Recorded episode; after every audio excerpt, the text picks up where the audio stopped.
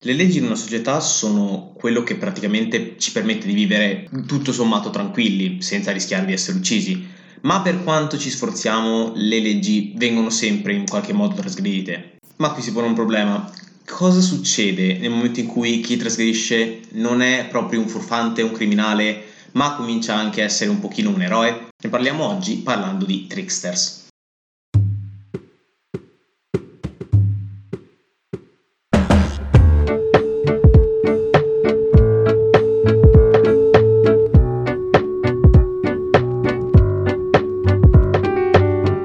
Salve a tutti e benvenuti in questo primo episodio di questo podcast. Io sono Sam e oggi andiamo a vedere quelle che sono le figure forse più affascinanti della mitologia. Premetto che in questo podcast non parleremo solo di mitologia, l'ho già accennato nel trailer, lo vedremo anche più avanti. Quello che però mi eh, sembra giusto fare per iniziare è partire da quella storia che è più viscerale nella nostra cultura, quella più antica, quella che diciamo pone le basi per tutto. E questa è la mitologia, la prima, diciamo, storia che l'uomo crea, la prima spiegazione vera e propria per quella che è il mondo circostante. Proprio per questo volevo partire con la spiegazione della mitologia. Faremo probabilmente 3-4 episodi su questa mitologia e proverò anche a spiegarvi, a parlarvi di alcune mitologie che molto spesso non vengono trattate. Diciamo che metterò un pochino da parte quella che è la mitologia greca, per cui potete trovare tanti podcast sia a livello italiano che a livello internazionale per parlarvi di mitologie un po' più nascoste, un po' meno raccontate. In particolare mi piacerebbe sottolineare due, due culture, quella azteca, messicana per intenderci, e quella africana. Ad ogni modo, oggi parliamo di trickster. Ora, spendiamo due secondi a parlare di cosa significa questa parola. Trickster significa semplicemente, almeno nel linguaggio inglese, colui che fa i trucchi, un prestigiatore potremmo dire. La traduzione italiana non mi è mai piaciuta tantissimo perché o appunto lo chiamiamo prestigiatore, ma non è proprio la stessa cosa, o andiamo su significati abbastanza negativi. Diciamo che tra- tradurlo con furfante, briccone, sono sempre cose che o sminuiscono il ruolo o comunque gli danno un significato molto negativo. Per questo mi piacerebbe tenere la traduzione inglese, mi, spiace, mi, mi scuserete se lo farò. Esiste una traduzione più simile a quello che è il significato vero in italiano, che è briccone divino. Questa è una parola che molto spesso è stata usata, che però io non apprezzo sinceramente. Il motivo è semplice, divino molto spesso intanto non significa eh, per forza che, si, che il trickster è una divinità, perché molto spesso non lo è. Significa semplicemente che ha un potere molto forte di cambiare delle grandi situazioni. A me non piace il termine briccone divino, intanto perché briccone è una parola orribile, e in secondo luogo perché il carattere divino, ossia il cambiare le situazioni, molto spesso ingrandisce il, le situazioni e le restringe Molte volte infatti troviamo il trickster anche in situazioni di villaggi, di 3-4 persone che parlano tra di loro e che devono, diciamo, dirimere una controversia. Quindi non possiamo parlare, secondo me, di divinità sempre e comunque. Trickster secondo me è un termine molto più ampio che ci dà l'occasione di parlare di tante cose diverse. Ora, mi starete chiedendo, sì, ma cos'è un trickster? Il trickster è, per dirla in un modo un pochino poetico, una contraddizione vivente. Da una parte è un essere che può essere un umano o un animale che esalta quello che è l'istinto animale, meglio lo abbassa, nel senso che suscita nel, in chi lo ascolta quasi una repulsione, una sorta di buonismo, potremmo dirlo ai giorni nostri, una sorta di eh, di giudizio morale, potremmo dire, perché molto spesso quello che fa il trickster è se non altro riprovevole, se non addirittura malvagio. D'altro canto però abbiamo delle virtù molto forti che sono quelle che alla fine hanno portato l'uomo a primeggiare come specie su tutte le altre. Molto spesso abbiamo l'astuzia, la saggezza, la capacità di problem solving, potremmo dire negli anni 2000, tutte queste capa- capacità che lo aiutano sempre ad uscire dai problemi, da, dalle situazioni molto scomode in cui, anche per causa sua, meglio, spesso per causa sua, si va a ficcare. Se proprio dovessimo volerlo giudicare con un paio di parole, potremmo dire che è un combinaguai, una persona che molto spesso dal caos crea l'ordine o al contrario dall'ordine crea il caos. ma è anche molto spesso, e soprattutto per alcune culture, un vero e proprio eroe, uno che è capace di sottrarsi alle situazioni più difficili e utilizzare le proprie virtù per far soccombere dei nemici che in teoria sarebbero molto più forti di lui. Tra le figure infatti che vi proporrò ci sarà sicuramente quella di Anansi. Anansi, considerato e molto spesso eh, chiamato il dio ragno, è un personaggio molto strano, molto particolare e molto spesso dipinto a tinte eroiche nel folklore africano e tra l'altro tutte è parte del folklore di quelle zone in cui sono stati portati poi molti schiavi africani, ad esempio in Giamaica. Ad ogni modo, Anansi è un po' lo stereotipo del trickster un po' visto dal punto di vista degli eroi, quindi nella categoria in cui rientra un altro eh, eroe, tra virgolette, questa volta però divino, che è Quetzalcoatl della mitologia azteca. Di questi parleremo brevemente più avanti, poi magari li riprenderemo in un futuro episodio. Intanto volevo darvi una generale panoramica di quello che poteva significare per una cultura o per un'altra essere un trickster. Partiamo, facciamo benissimo accenno alla mitologia greca perché ci tocca farlo, una mitologia troppo importante per non essere considerata. Qui in realtà di trickster abbiamo tutti e nessuno, nel senso che per lo stile stesso della mitologia greca, in cui praticamente gli dei fanno quello che vogliono, diciamo che un po' tutti potrebbero essere considerati dei trickster, un po' tutti mettono in moto le cose perché un po' tutti o vogliono andare a copulare con la ragazza di turno oppure vogliono uh, stravolgere un pochino gli equilibri, dare un aiuto a questo mortale perché mi ha sacrificato questa vacca, invece guarda questo qui cosa mi ha fatto, un cesto di rose giusto per... Insomma, sono molto molto umani, sono molto molto presuntuosi, hanno tutti i, peggio vizi degli umani e molto spesso se la prendono con gli uomini e vanno a interferire lì perché non hanno niente di meglio da fare. Insomma, quindi nella mitologia greca parlare di trickster veri e propri non, non è facile. Diciamo che tra tutti questi dei che molto spesso assumono il ruolo di trickster, quello che più si avvicina alla descrizione di trickster è Hermes, perché è volutamente uno che non soltanto fa casini verso gli uomini, ma fa casini anche tra l'altro verso gli dei.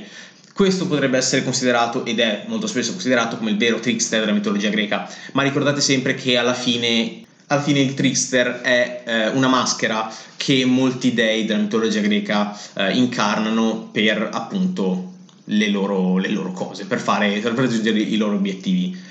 Saltiamo invece a uno dei trickster, anzi probabilmente il trickster più famoso eh, che conosciamo, che è anche molto spesso raffigurato nella, nella, cultura pop. Prendiamo ad esempio la Marvel che ne ha fatto un supereroe o un super cattivo a seconda dei casi, o anche il film The Mask 1 con Jim Carrey che l'ha esaltato, o meglio preso come spunto per appunto parlare di Jim Carrey che fa cose, o il 2 di The Mask che è una schifezza. Insomma, Avete capito forse di chi stiamo parlando? Parliamo della mitologia norrena e in particolare di Loki.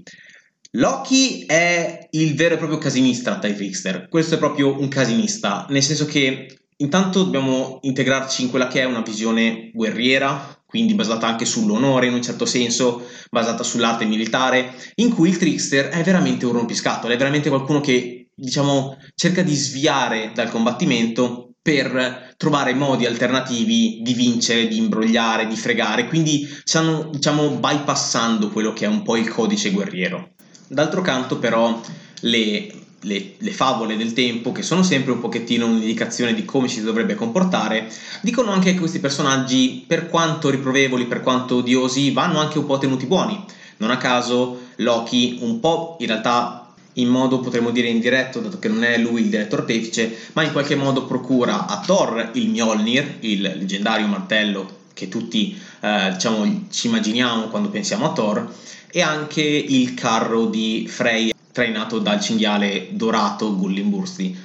Insomma, diciamo che fa anche il suo Loki, non è proprio malvagissimo, lo fa in modo diretto perché eh, lo fa diciamo sfidando dei nani eh, a una gara di chi avrebbe portato i migliori doni agli dei e questi nani appunto forgiano da una parte il, eh, il martello di Thor e procurano il carro con il cinghialotto incazzato che poi va a spaccare tutto fondamentalmente. E quindi è un gran mezzo di trasporto un cinghiale arrabbiato che corre velocissimo eh, tra l'altro Loki dà anche alla vita il cavallo di Odino, quello con le otto zampe dal nome impronunciabile, io non ci provo neanche, comincia con la S, scrive una roba tipo Sleipnir, ma io non ve lo dico, è il cavallo di Odino a otto zampe, fermiamoci qui.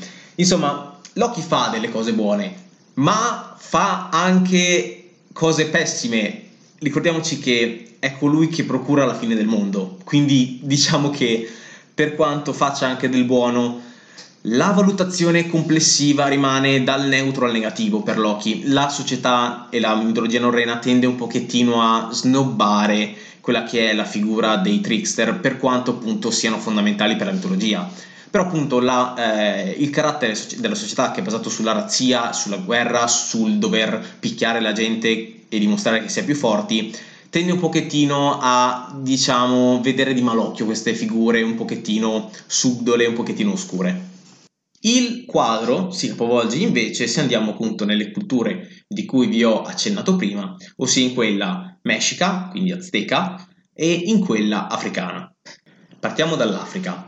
L'Africa certo non è l'Australia, non ha tutti quei eh, mostri incredibili che ha l'Australia, ma diciamo che è quasi seconda a livello di continenti spaventosi. Ci sono le, le leoni, ci sono le iene, ci sono gli elefanti e un sacco di altre cose che probabilmente ti, ti uccidono semplicemente guardandoti male. Insomma, è un posto dove la vita è difficile, dove la sopravvivenza è difficile.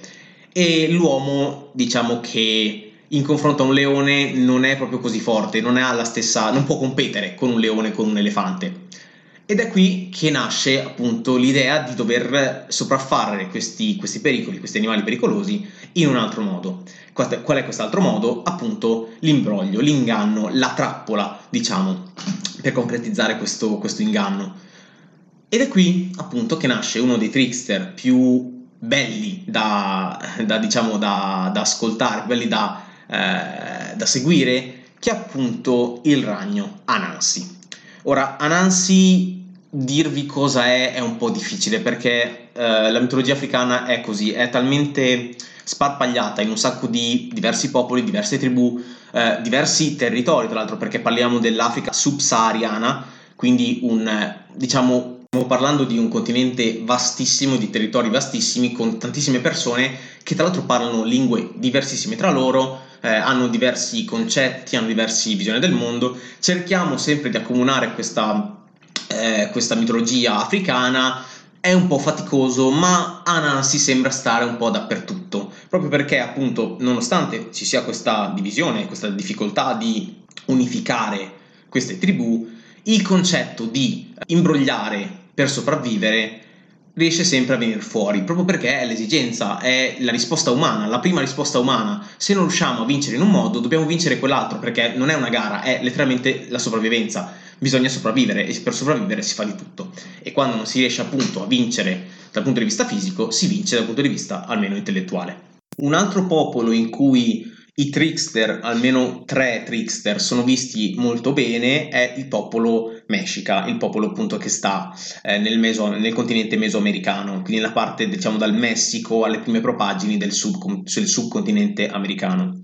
Qui Par- vi, vi, parlo di tre personaggi che sono proprio quelli più spettacolari. Due sono eh, due gemelli, che poi vedremo più avanti, che sono quelli che fanno dei numeri pazzeschi, dopo li vedremo più avanti, meglio, in un altro episodio. E uno, forse il più famoso, è Quetzalcoatl, che è ser- uno dei serpenti piumati, il più importante serpente piumato volante della mitologia azteca. Però diciamo che non è proprio un vero trickster, ha in sé, eh, molti autori dicono che ha in sé due nature, quella da una parte di eroe in quanto è uno di quelli che crea l'essere umano, quindi un, un po' come un padre della, dell'umanità. D'altra parte, per farlo, diciamo che ci mette un po' di abilità, un po' di sotterfugi, un po' di cose, quindi è un trickster, ma è un trickster un po' particolare. Ad ogni modo, tendenzialmente la sua natura eroica viene più da quello per cui, eh, per quello per cui tra virgolette, combatte, quello per cui imbroglia, non tanto per come lo fa. Infatti, se vediamo il motivo, anche lui fondamentalmente vuole creare l'umanità, non soltanto lui ma anche tutti gli altri dei aztechi, vogliono creare l'umanità perché vogliono essere serviti, perché gli piace vedere le cose in movimento, perché vogliono avere un, legno, un, un regno florido, bello, pieno di cose, e insomma, queste cose qui, le solite, diciamo, come dire, scuse per avere una, una, una, una, storia dell'origine dell'umanità, che molto spesso si tornavano sempre agli stessi soliti eh, concetti. Gli dei sono grandi, vogliono che noi li, li, preghiamo, eccetera, eccetera. Insomma, queste sono più o meno le argomentazioni. Però appunto Quetzalcoatl proprio per il motivo per cui agisce, proprio perché anche, mh, anche se lo fa insomma, per, un, per un motivo che a noi oggi sembra futile, fa, crea effettivamente l'umanità e quindi non può che avere un'accezione strettamente positiva, almeno per eh, i popoli Meshica. Si torna un pochettino indietro invece con il popolo giapponese. Il popolo giapponese ha la kitsune come il suo top di gamma per quanto riguarda i trickster e la kitsune qui è molto negativa Infatti, se ricordate quello che avevo detto per il popolo norreno, dove Loki era visto abbastanza male, potete immaginare cosa succede in cui non soltanto il popolo ha eh, diciamo un'esaltazione quasi folle della virtù militare, ma proprio basa il suo sistema sull'onore e sulla casta, insomma, sulle caste, in momenti in cui un militare è talmente riverito che la gente gli, si, gli, fa l'inchino quando passa, insomma potete immaginare, e non soltanto, insomma, la, la, la stare qui a parlare di, di, società giapponese è un po' difficile e molto lunga come cosa, ma dovete immaginare che un, un sistema fondato sull'onore vede malissimo tutti quelli che cercano di imbrogliare, tutti quelli che cercano di tradire l'onore. Non a caso, appunto, il tradimento è una cosa, uno stigma sociale fortissimo, una cosa che veramente è terrificante anche ai giorni nostri in realtà. Quindi potete immaginare quanto una volpe a nove code che assume molto spesso le sembianze di donna per sedurre e molto spesso anche uccidere gli uomini sia, sia considerata terrificante per la società giapponese soprattutto per la mitologia giapponese.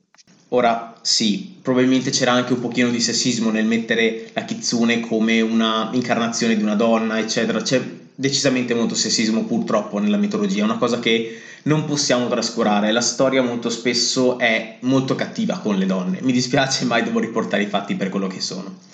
Ad ogni modo, abbiamo visto anche come in Giappone anche questo un, ha un, diciamo, una visione negativa eh, del trickster Abbiamo parlato prettamente di entità divine o semidivine, diciamo al massimo di creature, ma non è sempre così. Molto spesso i trickster non sono degli dei, non sono delle creature, ma sono degli animali. Molto spesso degli animali che parlano come gli uomini. Se avete in mente le favole di Esopo in cui la volpe è quella che cerca un pochettino di essere eh, di, di, portare a casa il pranzo senza far fatica, di imbrogliare gli altri, quello è l'esempio palese di trickster. Poi abbiamo altri, altri trickster che eh, sono rappresentati da animali, abbiamo coyote e corvo nella mitologia dei nativi americani, abbiamo eh, il, il, ragno e la tartaruga nella mitologia africana. Perché il ragno e la tartaruga è sempre per lo stesso discorso del sono piccoli ma cercano sempre il modo per cavarsela e per fare dei danni anche a eh, assalitori molto grossi. La tartaruga si tira nel guscio e hai voglia di cercare di mangiarla. Il ragno invece è seppur non, siano, non ci siano molte specie velenose eh, in Africa, diciamo che la specie più velenosa è in Australia, che è strano, che è il funnel web, che non mi ricordo, forse si chiama ragno dei cunicoli in italiano, credo di sì, che è quello che effettivamente letteralmente con un morso ammazza le persone, ma in Africa non c'era questa cosa qui. Ad ogni modo però il ragno era visto come l'insettino che però mangia anche le prede più grosse o comunque fa del male anche a prede molto grosse. Questo appunto è il, il significato massimo del trickster, visto almeno come eroe, cioè colui che è l'underdog, diciamo quello che è lo sfavorito, il Davide contro Golia, però che in qualche modo riesce sempre a vincere, in qualche modo. Ora, una domanda che a me viene spontanea, spero che sia venuta anche a voi, è ma perché queste figure che sono così interessanti o comunque che muovono sempre le storie, che cercano sempre di far andare il mondo in una certa direzione, di anche rompere gli schemi, perché sono poco considerati, eh, diciamo, dalla fine delle mitologie, dall'inizio di quelle che sono le letterature vere e proprie, quindi non più un racconto tendenzialmente solo orale, ma dei veri e propri racconti, narrazioni scritte su libri, su carta, che sono diciamo da, scritti da autori singoli o multipli, ma che comunque vanno in una certa direzione senza perdersi nel folklore, eh, perché il trickster pian piano sparisce. Partiamo un attimo da perché oggi vediamo così pochi trickster e poi andiamo indietro. Io vi do la mia interpretazione personale, appunto. Non posso eh, dire di, essere, di avere la verità in tasca, ma ci provo. Secondo me uno dei problemi che ha oggi non soltanto la cinematografia la letteratura in generale, ma in generale il, il fare opere, lo scrivere, il, il creare una storia, è il fatto che la gente ha avuto nel tempo una semplificazione dei ruoli molto molto importante. Cosa vuol dire? Che quando guardo un film io voglio capire chi è il buono e chi è il cattivo, di base. Poi è vero, ultimamente per fortuna le cose stanno un po' evolvendo, stanno nascendo e sono nati in realtà anche da tempo i personaggi che sono un po' e un po', non si capisce mai, ma quelli anche proprio per il nostro istinto, e questo era lo stesso istinto che c'era con i trickster, tendiamo a non fidarci troppo perché sono imprevedibili, perché ci danno insicurezza. Sapere che un eroe è eroico e combatterà fino alla fine ci dà sicurezza, ci dà eh, quasi un desi- una, for- una, forte ispiratrice, ci ispira a essere migliori perché guarda, lui sta combattendo fino alla morte per i propri ideali, che bravo. Mentre il trickster è uno che oggi sì, domani no, oggi ti aiuto, domani ti uccido, insomma tutte queste cose qua che non ci piacciono. Non riusciamo a fidarci di un trickster, vorremmo fidarci perché magari lo consideriamo buono, ma tendiamo a non farlo perché non si sa mai cosa può fare, oppure d'altra, d'altra parte eh, tendiamo a considerarlo estremamente cattivo e quindi lo escludiamo da tutto, ma ogni tanto ci dà una mano, quindi insomma è un po' un casino capire, eh, o meglio accettare un trickster oggi come oggi. Certo, ora mi direte, mi scriverete, se volete scrivetemelo, tutti quei personaggi che in realtà sono dei trickster, però se ci pensate, eh, tutto quello che è eh, la cinematografia di massa, no? il, il, il grosso della cinematografia, ha sempre un buono che è palesemente buono o comunque un personaggio principale a cui in un certo modo ci dobbiamo attaccare per far progredire la storia, a cui dobbiamo empatizzare e se non empatizziamo molliamo lì quello che è il libro o il film, lo molliamo subito, la serie televisiva perché non riusciamo a farlo diventare il nostro buono? Abbiamo sempre bisogno di schierarci. Schierarsi con un trickster è impossibile. Il trickster è imprevedibile, il trickster fa sempre quello che vuole e molto spesso quello che vuole non è neanche a suo favore, quindi insomma è proprio molto spesso è inconcepibile il trickster. Abbiamo detto però che il trickster non scompare negli anni 2000, non scompare negli anni 900, scompare molto prima. Scompare molto prima non lo so, però nel senso proviamo a pensare a questa cosa qui, perché scompare dalla fine delle mitologie. La mia idea è che il cristianesimo e in generale le religioni, ma il cristianesimo diciamo che ci marcia molto sopra, abbia completamente distrutto la figura almeno classica del trickster. Per quale motivo? Perché il cristianesimo non dà più una definizione, eh, diciamo non dà più un, un margine di errore. Il cristianesimo dice tu o sei buono o sei cattivo. Se hai fatto qualcosa di cattivo devi confessarti o comunque pentirti per ritornare nel buono. È molto duale il cristianesimo, o sei buono o sei cattivo e se sei cattivo devi rimediare. Il trickster in questa natura qua vediamo benissimo che è visto più come negativo che come positivo, perché comunque il trickster è qualcuno che vive sul confine delle regole e molto spesso anche ci balla sul filo, molto spesso esce dalle regole, rientra dalle regole, insomma fa un po' un avanti e indietro semplicemente per il proprio vantaggio e appunto conseguire il proprio vantaggio e non appunto cercare il bene, anche la solidarietà, insomma il bene della comunità, è qualcosa che molto spesso non è visto bene dal cristianesimo, non è molto visto bene l'egoismo. Ed è per questo motivo che molto spesso nelle narrazioni eh, cristiane o comunque successive a quella che è appunto l'avvento del cristianesimo, diciamo dal 300 d.C. in poi, si fa fatica a trovare un trickster. C'è chi dice che ehm, che mm, ci sia un tri- una sorta di mh, mm, trickster nell'Orlando Furioso, secondo me non è proprio così, però insomma il trickster si fa fatica a trovare. Ma non scompare, o meglio, si trasforma ma non scompare. Diciamo che diventa molto di più simile ad Anansi, simile all'eroe trickster. Dove lo ritroviamo? Lo ritroviamo proprio quasi, quasi, come, quasi come, a confermare questa mia tesi, non, la, non dico che sia esatta, ma quasi a confermare questa tesi. Nasce, diciamo, come una sorta di avversario non soltanto della Chiesa, ma di quelle che sono le gerarchie ecclesiali, il clero in particolare, e tra l'altro anche della nobiltà. Diciamo che essendo eh, riparte diciamo come un trickster vero e proprio, nel senso che eh, intanto vi faccio alcuni esempi, vi dico due nomi. Uno è in, nei popoli germanici Till Evenspiegel, penso, spero di averlo detto bene. Uno è la volpe eh, Reinhard del popolo appunto eh, francese, fra, eh, sì, insomma franco-bretone e poi uno dei più famosi, probabilmente il più famoso, Robin Hood. In Italia no, in Italia ne abbiamo tantissimi. Pensate alla commedia dell'arte. La commedia dell'arte ha Pulcinella, ha Arlecchino, ha tutte quelle maschere, Sandrone, insomma tutte quelle maschere eh, che sono contrarie al potere, che in un qualche modo, scherzando, facendo stupidate, tirando randellate, cercano sempre di tirare, tirare, a campare, Arlecchino e Pulcinella sono proprio i, i pilastri di questa, di questa, tradizione del tirare a campare, che poi è diventato quasi un simbolo italiano alla fine. Questi sono un po' i trickster, diciamo, medievali eh, che abbiamo, che possiamo dire europei. e il fatto che siano europei non è casuale. Il fatto che appunto questa eh, necessità di avere un trickster, necessità di avere una, una figura un pochino ambigua, che non sia banalmente solo buona o solo cattiva, c'è sempre stata nell'umanità. Per quanto appunto io abbia detto che non è facile schierarsi, è anche facile annoiarsi senza un trickster. Non a caso appunto poi questi trickster nascono. Ovviamente con il condizionamento che abbiamo del cristianesimo, questi trickster tendono ad essere un pochino più schierati.